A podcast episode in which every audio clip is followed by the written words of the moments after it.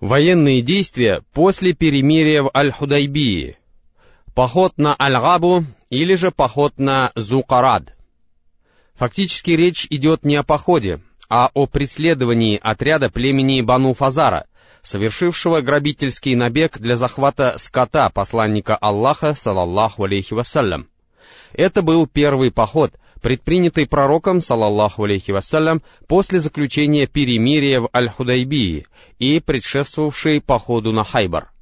Излагая содержание одной из глав своего Сахиха, Аль-Бухари указывает, что этот поход состоялся за 3 дня до похода на Хайбар. Об этом же сообщает Муслим, который ссылается на хадис, передаваемый со слов Саламы бин аль-Аква, да будет доволен им Аллах.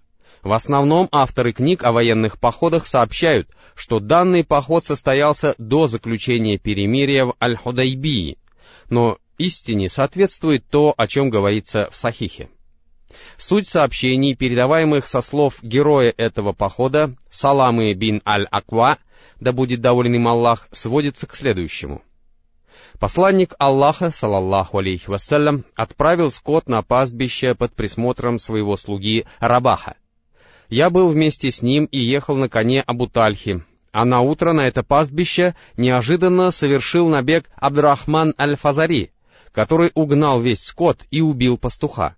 Я сказал: «О Рабах, возьми этого коня, передай его Абутальхи и сообщи обо всем посланнику Аллаха, салаллаху алейхи вассалям». А потом я забрался на холм, повернулся в сторону Медины и трижды прокричал: «Я Сабаха!».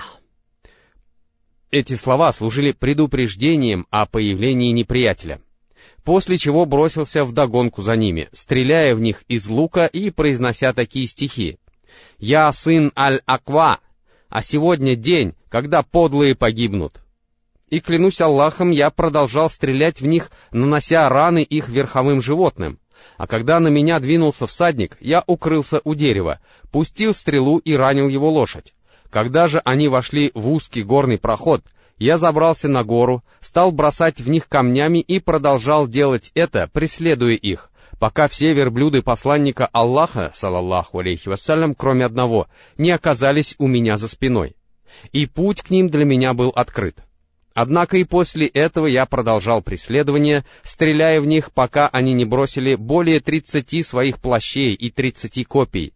Также желали освободиться от лишнего груза, и, чтобы они не бросали, я помечал это место камнем, чтобы посланник Аллаха, салаллаху алейхи вассалям, и его сподвижники могли узнать его. Другими словами, понять, что эти вещи являются военной добычей. В конце концов, они добрались до узкого горного прохода и сели, чтобы поесть. И я уселся на вершине горы, и ко мне на гору поднялись 4 из них. Я спросил: «Знаете ли вы меня? Я Салама бин аль-Аква, и я могу убить любого из вас, кого захочу, но ни один из вас не сможет убить меня, если захочет сделать это». И они вернулись обратно, а я оставался на своем месте, пока не увидел между деревьями всадников посланника Аллаха, салаллаху алейхи вассалям. Первым ехал Ахрам, следом за ним Абу-Катада, а за ним Аль-Михдад бин Аль-Асвад. Абдуррахман Аль-Фазари вступил в бой с Ахрамом, который ранил его коня, а Абдуррахман пронзил его копьем и убил. После этого он повернул своего коня и сразился с Абу-Катадой, который в свою очередь пронзил копьем и убил Абдуррахмана. После этого они побежали, а мы преследовали их, пока перед заходом солнца они не вошли в горные ущелья, где находился источник воды под названием Зу Карад, чтобы напиться воды, так как их мучила жажда. Однако я отогнал их оттуда, и им не досталось ни капли воды. А к вечеру меня догнал посланник Аллаха, салаллаху алейхи вассалям, со своими всадниками, и я сказал: «О посланник Аллаха, эти люди хотят пить, и если бы ты послал меня вдогонку за ним 100 всадников, я забрал бы у них весь скот и взял бы их в плен». На это пророк, салаллаху алейхи вассалям, сказал: «О Ибн аль-Аква, ты взял верх над врагами, а теперь смягчись». А потом он сказал: «Сейчас этим людям оказывают гостеприимство в племени Гатафан». И посланник Аллаха, салаллаху алейхи вассалям, сказал: «Лучшим из наших всадников сегодня был Абу-Катада, а лучшим из пеших воинов — Салама». а потом выделил мне долю добычи пешего и долю добычи всадника. Когда же мы двинулись обратно в Медину, он посадил меня позади себя на Аль-Адбу. Аль-Адба — кличка одной из верблюдец пророка, салаллаху алейхи вассалям. Во время этого похода посланник Аллаха, салаллаху алейхи вассалям, оставил в Медине за старшего Ибн Уммактума, а знамя вручил Аль-Михдаду бин Амру, да будет доволен Аллах ими обоими. Походы на Хайбар и Вади Аль-Кура. Хайбар представлял собой крупное поселение с укреплениями и сельскохозяйственными угодьями, которое находилось на расстоянии 60 или 80 миль к северу от Медины. Ныне это место известно своим нездоровым климатом. Причина этого похода. После заключения перемирия в Аль-Худайбии, когда посланник Аллаха, салаллаху алейхи вассалям, полностью обезопасил мусульман от наиболее сильного из трех союзников, он решил рассчитаться с двумя остальными — иудеями и племенами бедуинов из Неджда, чтобы обеспечить безопасность, мир и спокойствие всему региону, избавить мусульман от необходимости вести кровопролитные войны и перейти к донесению до людей послания Аллаха и призыву к нему. Поскольку Хайбар являлся гнездом интриг и заговоров, центром организации провокаций и источником военных конфликтов, вполне понятно, что мусульманам надо было обратить на него внимание в первую очередь. Определяя роль Хайбара подобным образом, мы имеем в виду, что именно населявшие его иудеи объединили племена против мусульман и подбили на предательство Бану Курайза, а потом поддерживали связи с лицемерами, являвшимися пятой колонной в исламском обществе, а также с племенем Гатафан и бедуинами, третьей составной частью враждебного мусульманам союза. Сами иудеи готовились к бою, держа мусульман в постоянном напряжении своими действиями, и даже разрабатывали план убийства посланника Аллаха, салаллаху алейхи вассалям, чему мусульмане были вынуждены противопоставить рейды военных отрядов и устранение таких предводителей-заговорщиков, как Салам бин аль-Аква и Усайр бин Раззам. На самом деле, по отношению к этим иудеям, мусульмане должны были предпринять нечто большее, однако до поры до времени они откладывали это, поскольку им противостояли курайшиты, представлявшие еще более серьезную и непримиримую силу. Но когда вышеупомянутое противостояние завершилось, появилась реальная возможность решить вопрос с иудеями, и день расчета с ними приблизился. Мусульмане выступают в поход на Хайбар. Ибн Исхак пишет: после возвращения из Аль-Худайбии посланник Аллаха, салаллаху алейхи вассалям, оставался в Медине весь месяц Зуль-Хиджа и часть Мухаррама, а оставшуюся часть этого месяца провел в Хайбаре. Толкователи Корана отмечают, что Хайбар был обещан посланнику Аллаха, салаллаху алейхи вассалям, Аллахом Всевышним, который сказал: «Пообещал вам Аллах богатую добычу, которую вы захватите, и даровал вам это заранее». 20-й аят сура Победа. Здесь имеется в виду перемирие в Аль-Худайбии, а под богатой добычей подразумевается Хайбар. Поскольку лицемеры и те люди, вера которых была слаба, не приняли участие в походе на Аль-Худайбию вместе с посланником Аллаха, салаллаху алейхи вассалям, Аллах Всевышний отдал своему пророку, салаллаху алейхи вассалям, веление относительно этих людей, сказав: «Когда вы пойдете за богатой добычей, чтобы захватить ее, те, кого оставят в Медине, скажут: позвольте нам последовать за вами, желая изменить слово Аллаха. Скажи: никогда не последуете вы за нами, ибо раньше так сказал Аллах». Тогда они скажут: вы просто завидуете нам, но понимают они лишь немного. 15-й аят сура Победа. Приняв решение выступать на Хайбар, посланник Аллаха, салаллаху алейхи вассалям, объявил, что с ним пойдут лишь желающие принять участие в джихаде, и поэтому в поход пошли только те люди, которые давали клятву под деревом, численностью в 1400 человек.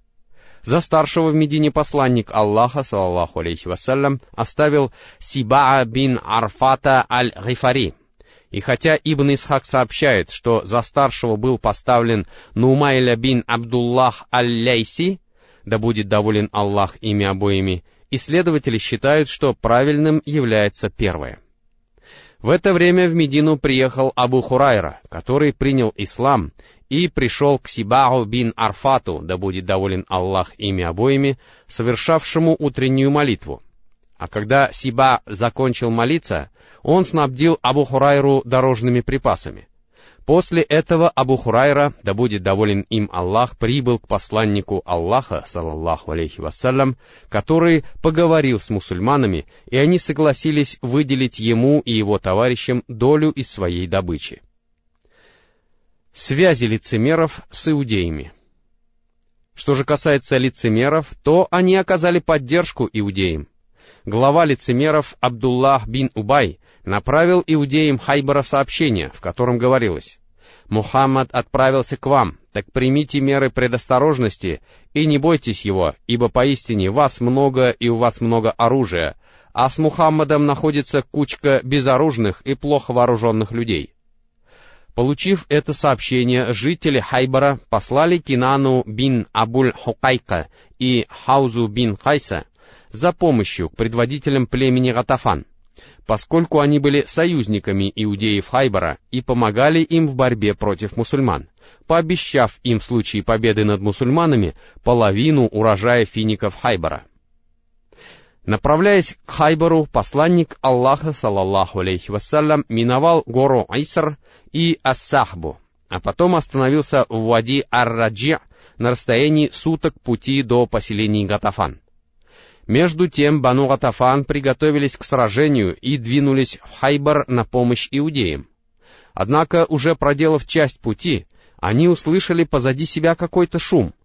Решили, что мусульмане напали на их жилище и вернулись, в результате чего дорога на Хайбар для мусульман оказалась открытой.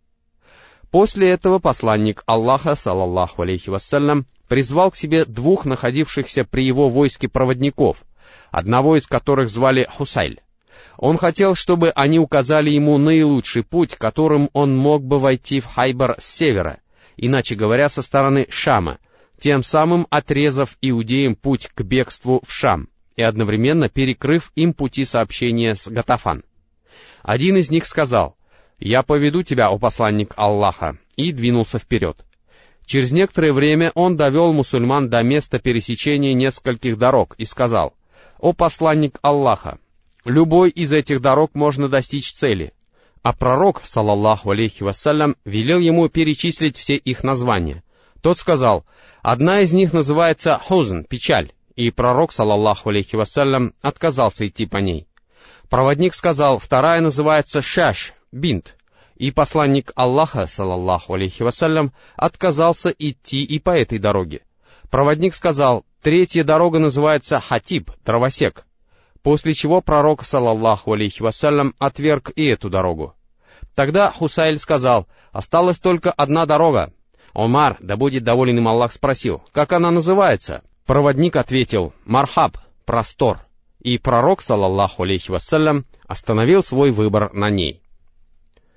Сообщается, что Салама бин аль-Аква, да будет доволен им Аллах, сказал: «Мы выступили из Медины на Хайбар вместе с пророком, салаллаху алейхи вассалям, и как-то раз во время ночного перехода один из воинов сказал Амиру: «О Амир, не почитаешь ли ты нам что-нибудь из твоих стихов?»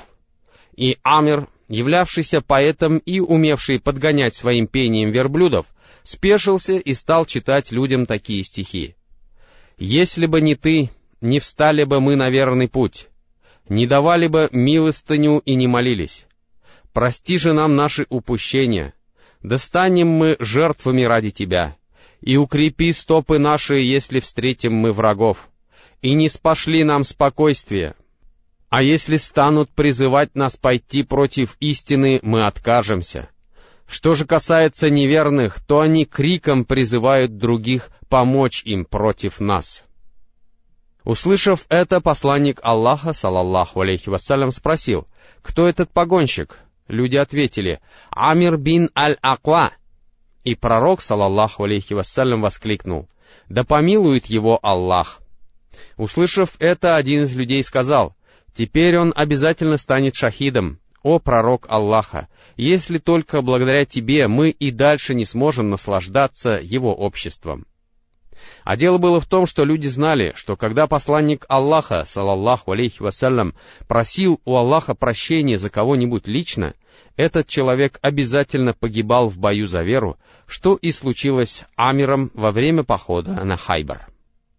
Находясь в пути, люди громкими голосами кричали: «Аллах велик! Аллах велик! Нет Бога, кроме Аллаха!»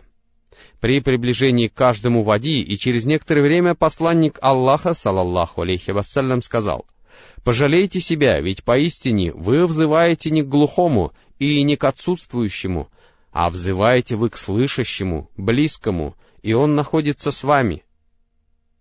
Добравшись до Сахбы, что находится вблизи Хайбара, пророк, салаллаху алейхи вассалям, совершил послеполуденную молитву, а потом велел принести еду. Ничего, кроме савика, не было, и он велел принести савик, смочил его и поел вместе с людьми. После этого пророк, салаллаху алейхи вассалям, встал на закатную молитву, прополоскав рот, и также поступили другие люди. Затем посланник Аллаха, салаллаху алейхи вассалям, помолился, не совершив нового омовения, а потом он совершил вечернюю молитву. Мусульманское войско у стен Хайбара. Последнюю ночь перед боем мусульмане провели близ Хайбара, однако иудеи не заметили их присутствия. Когда посланник Аллаха, салаллаху алейхи вассалям, подходил к какому-либо селению ночью, он никогда не нападал на его обитателей, не дождавшись утра. Утром иудеи стали выходить со своими лопатами и большими корзинами. Увидев же пророка, салаллаху алейхи вассалям, они закричали: «Мухаммад, клянемся Аллахом, это Мухаммад со своей пятеркой!» Военные отряды мусульман состояли из 5 частей: правого и левого крыла, авангарда, арьергарда и центра. И тогда пророк, салаллаху алейхи вассалям, сказал: «Хайбар будет разрушен. Поистине, когда мы появляемся у селений, враждующих с нами, плохим становится утро для тех, кого предупреждали». Пророк, салаллаху алейхи вассалям, выбрал для своего лагеря какое-то место, а потом к нему пришел Хубаб бин Аль-Мунзир, да будет доволен им Аллах, который спросил его: «О посланник Аллаха, скажи мне, это место велел тебе занять Аллах, или ты сам считаешь, что оно лучше для ведения войны?»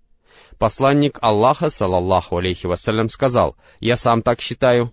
Тогда Хубаб сказал: «О посланник Аллаха, это место находится слишком близко от укрепления Натат, где находятся все бойцы Хайбара. Им все о нас известно, а мы не знаем о них ничего, и они могут достать нас своими стрелами, а мы их достать не можем. Кроме того, здесь они могут напасть на нас ночью, а это место находится в болотистой местности, между пальмами. Это опасно. Так не прикажешь ли ты, чтобы мы заняли другие позиции, где нет всего этого?»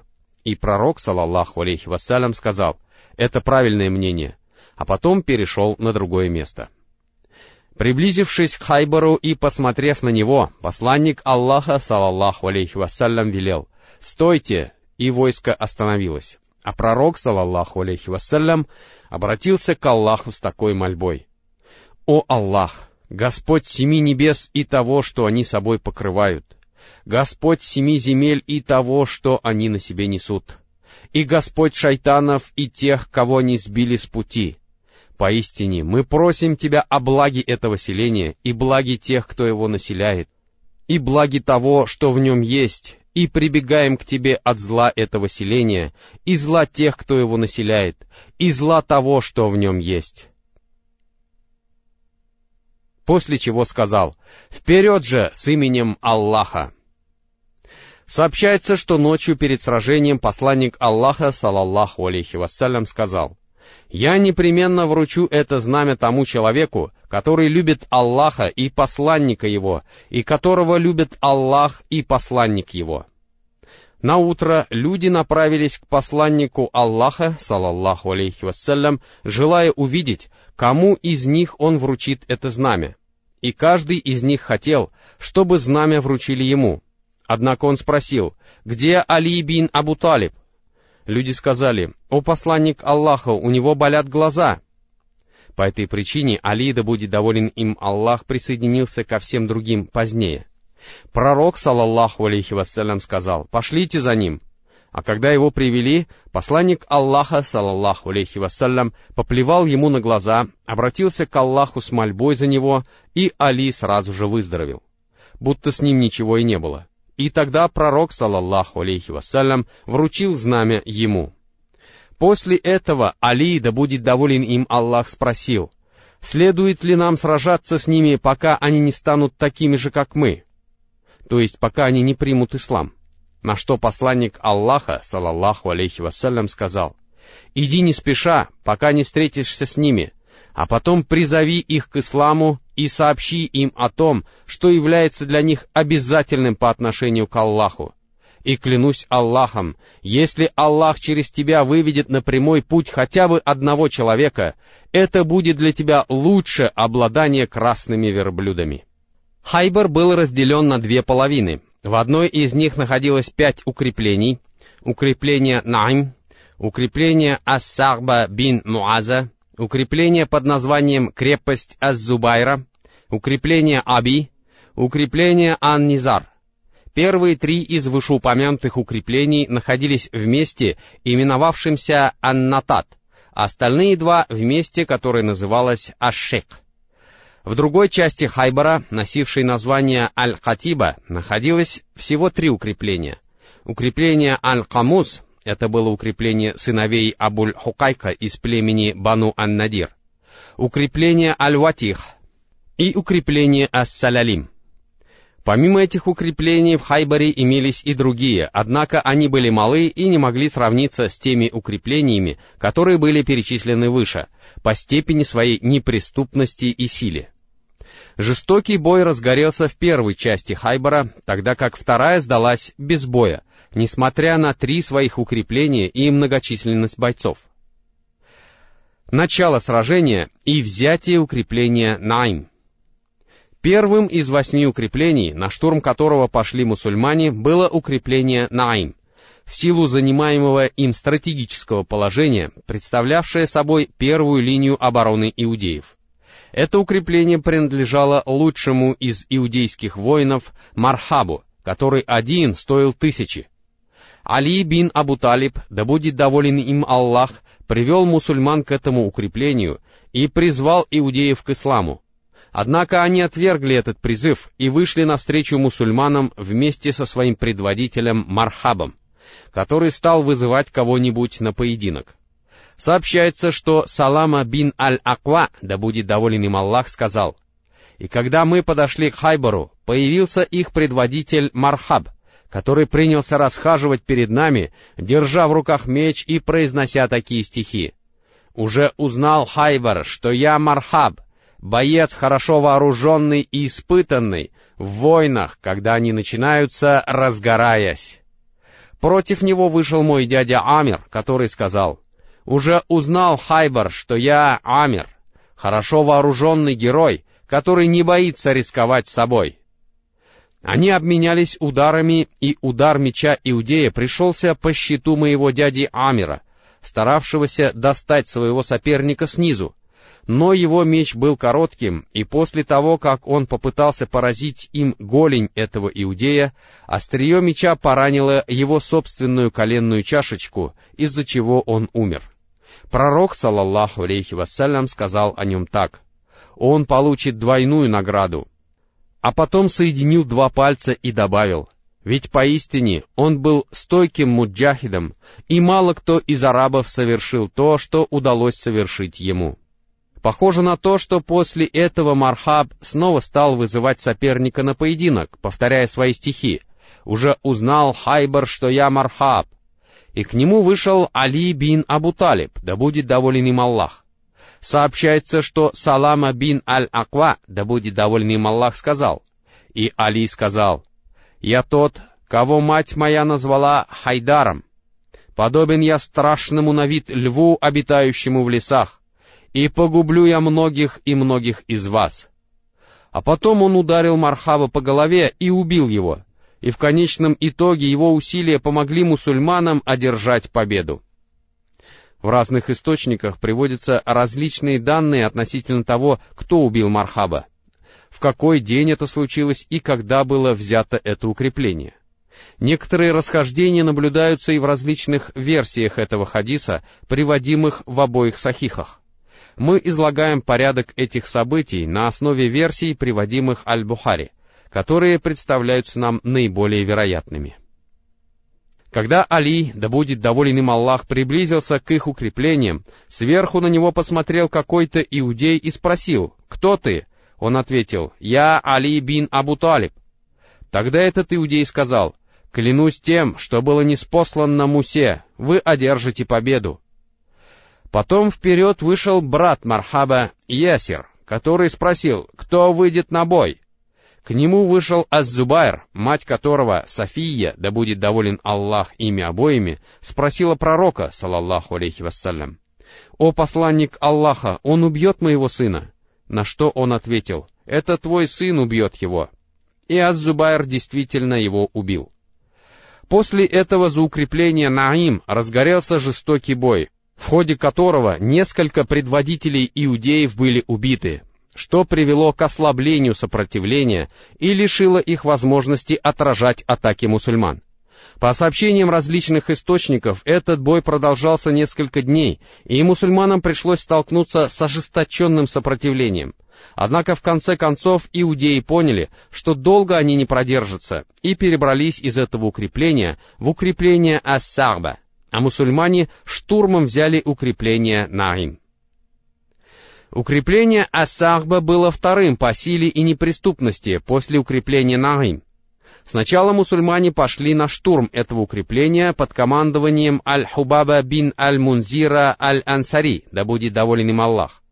Потом в течение 3 дней держали его в осаде. А на 3-й день посланник Аллаха, салаллаху алейхи вассалям, обратился к Аллаху с особой мольбой и попросил о помощи. Ибн Исхак пишет: «Люди из рода Бану Сахам племени Аслам явились к посланнику Аллаха, салаллаху алейхи вассалям, и сказали: «Мы голодаем, и нет у нас ничего». Тогда пророк, салаллаху алейхи вассалям, сказал: «О Аллах, поистине, тебе известно об их положении и о том, что у них нет больше сил, и о том, что мне нечего дать им. Так отдай же им самое крупное их укрепление, чтобы им было этого достаточно, и дай им побольше еды и жира». На следующий день по воле всемогущего и великого Аллаха укрепление ас-Сахба бин Муаза было взято, и нигде больше в Хайбаре не было столько провизии и курдючного жира.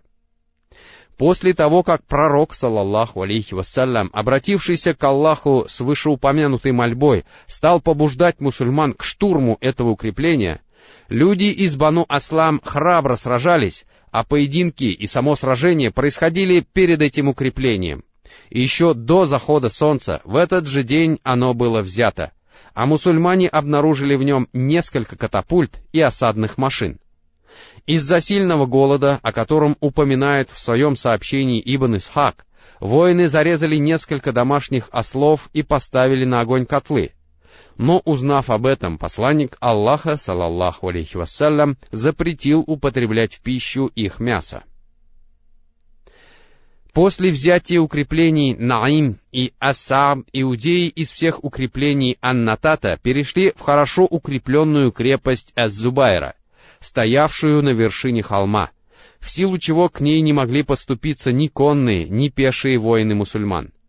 Посланник Аллаха, салаллаху алейхи вассалям, взял эту крепость в осаду, которая продолжалась 3 дня, а потом к пророку, салаллаху алейхи вассалям, явился один иудей и сказал: «О Абуль-Касим, даже если ты простоишь здесь целый месяц, им это будет нипочем, ибо у них есть вода и подземные источники, и по ночам они выходят и пьют воду оттуда, а потом возвращаются и обороняются от тебя.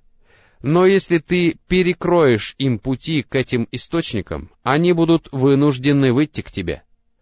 После того, как путь к источникам воды иудеям был перекрыт, они вышли наружу и стали отчаянно сражаться. В этом бою погибло несколько мусульман и около 10 иудеев. Но посланник Аллаха, салаллаху алейхи вассалям, взял укрепление. После взятия крепости Аз-Зубайра иудеи перебрались в крепость Аби, которая была взята мусульманами в осаду. Два лучших бойца иудеев один за другим вышли оттуда, вызывая мусульман на поединки, но были убиты мусульманами. Второго из них убил Абу-Дуджана Саммак бин Харша аль-Ансари, да будет доволен им Аллах, известный герой, носивший красную повязку. Убив его, Абу-Дуджана сразу же бросился на штурм крепости, за ним последовали и остальные, и бой около часа продолжался уже в самой крепости, после чего иудеи ушли оттуда и перебрались в укрепление Ан-Низар, последнее укрепление в первой части Хайбара. Укрепление Ан-Низар было самым неприступным из укреплений первой части Хайбара. Иудеи были почти уверены, что мусульмане не смогут взять его, даже если приложат к этому все свои силы. И поэтому они обосновались там вместе со своими женами и детьми, оставив 4 другие крепости. Мусульмане окружили Ан-Низар плотным кольцом и стали методично оказывать давление на осажденных. Мусульмане никак не могли его взять. Иудеи же не осмеливались выходить за стены укрепления для сражения с мусульманами, но оказывали им упорное сопротивление, обстреливая осаждающих из луков и забрасывая их камнями. Когда стало ясно, что укрепление Ан-Низар взять штурмом не удастся, посланник Аллаха, салаллаху алейхи вассалям, велел установить катапульты, после чего мусульмане, по-видимому, стали обстреливать его, пробили бреши в стенах, а потом пошли на штурм, и жестокий бой завязался уже внутри. Поскольку иудеям не удалось перебраться из этого укрепления в другие, как это было в других случаях, они потерпели сокрушительное поражение, а те, кому все же удалось бежать оттуда, бежали, оставив мусульманам своих женщин и детей. После взятия этой неприступной крепости в руках мусульман оказалась вся первая часть Хайбара, к которой относились Ан-Натат и Аш-Шек. В этой части было и несколько мелких укреплений, однако, лишившись крупных укреплений, иудеи сразу же оставили мелкие и перебежали во вторую часть Хайбара. Овладение второй частью Хайбара. После взятия Ан-Натата и Аш-Шекта посланник Аллаха, салаллаху алейхи вассалям, переместился в ту часть Хайбара, где были расположены такие укрепления, как Аль-Хатиба, Аль-Ватих и Салалим, а также укрепления Абуль-Хукайка из Бану ан-Надир. Из Ан-Натата и Аш-Шека туда перебежали все остатки разбитого войска иудеев, хорошо укрепившись на новом месте. Авторы книг о военных походах расходятся во мнениях относительно того, велись ли бои за 3 оставшихся укрепления иудеев. Ибн Исхак ясно указывает, что с боем было взято укрепление Аль-Камуз, но из его сообщений следует также, что в бою было захвачено только это укрепление, и переговоры о сдаче при этом не велись. Что же касается Аль-Вакиди, то он вполне определенно говорит о том, что 3 укрепления этой части Хайбара были взяты после переговоров, но не исключает возможности того, что к переговорам о сдаче укрепления Аль-Камуз стороны приступили уже после сражения, а 2 других укрепления сдались мусульманам без боя. В любом случае, после того, как посланник Аллаха, салаллаху алейхи вассалям, перешел в Аль-Хатибу, все находившиеся там были взяты в плотное кольцо осады, продолжавшееся 14 дней, в течение которых иудеи не покидали своих укреплений. В конце концов, посланник Аллаха, салаллаху алейхи вассалям, решил использовать против них катапульты. Когда же они убедились в неизбежной гибели, то попросили пророка, салаллаху алейхи вассалям, о перемирии. Переговоры. Ибн Абуль-Хукайк направил к посланнику Аллаха, салаллаху алейхи вассалям, человека, чтобы спросить, может ли он спуститься и поговорить с ним. Получив согласие пророка, салаллаху алейхи вассалям, он явился к нему и договорился о заключении мира на следующих условиях. Бойцы, находящиеся в укреплениях, прекращают сражаться и им оставляют их семьи, после чего они должны будут покинуть Хайбар вместе со своими женами и детьми, оставив посланнику Аллаха, салаллаху алейхи вассалям, свое имущество, земли, золото и серебро, а также любое иное имущество, другими словами, все за исключением той одежды, которая на них была. При этом посланник Аллаха, салаллаху алейхи вассалям, сказал: «Но если вы спрячете от меня что-нибудь, я лишу вас защиты Аллаха и его посланника».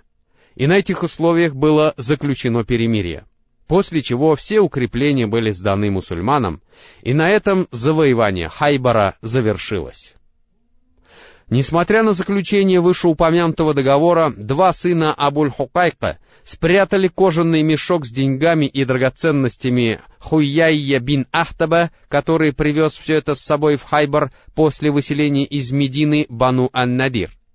Ибн Исхак пишет: к посланнику Аллаха, салаллаху алейхи вассалям, привели Кинану бин ар-Рабия, у которого хранились ценности Бану ан-Надир. И он спросил его об этих ценностях, однако Кинана сказал ему, что ему неизвестно, где они находятся. Потом привели другого иудея, который сказал: «Я видел, что Кинана каждое утро появляется у развалин». Тогда посланник Аллаха, салаллаху алейхи вассалям, сказал Кинане: «А что ты скажешь на то, что я велю тебя казнить, если мы найдем у тебя их?» Тот сказал: «Пусть будет так». После этого, по велению посланника Аллаха, салаллаху алейхи вассалям, люди стали копать у развалин и обнаружили часть драгоценностей. Но когда пророк, салаллаху алейхи вассалям, спросил Кинану об остальном, тот отказался указать место. Тогда посланник Аллаха, салаллаху алейхи вассалям, отдал его Аз-Зубайру, да будет доволен им Аллах, и сказал: «Пытай его, пока не узнаешь, что он скрывает». И Аз-Зубайр разжигал на его груди огниво, пока тот не признался во всем. После этого посланник Аллаха, салаллаху алейхи вассалям, отдал его Мухаммаду бин Маслами, который отрубил ему голову за своего брата Махмуда бин Масламу, да будет доволен Аллах ими обоими. Ибн Аль-Каим указывает, что посланник Аллаха, салаллаху алейхи вассалям, также велел казнить двух сыновей Абуль-Хукайка, а человеком, указавшим на то, что они прячут ценности, был сын дяди Кинаны. Кроме того, посланник Аллаха, салаллаху алейхи вассалям, захватил в плен Софию бинт Хуяй бин Ахтаб, которая была женой Кинаны ибн Абуль-Хукайка, и вышла за него замуж совсем недавно.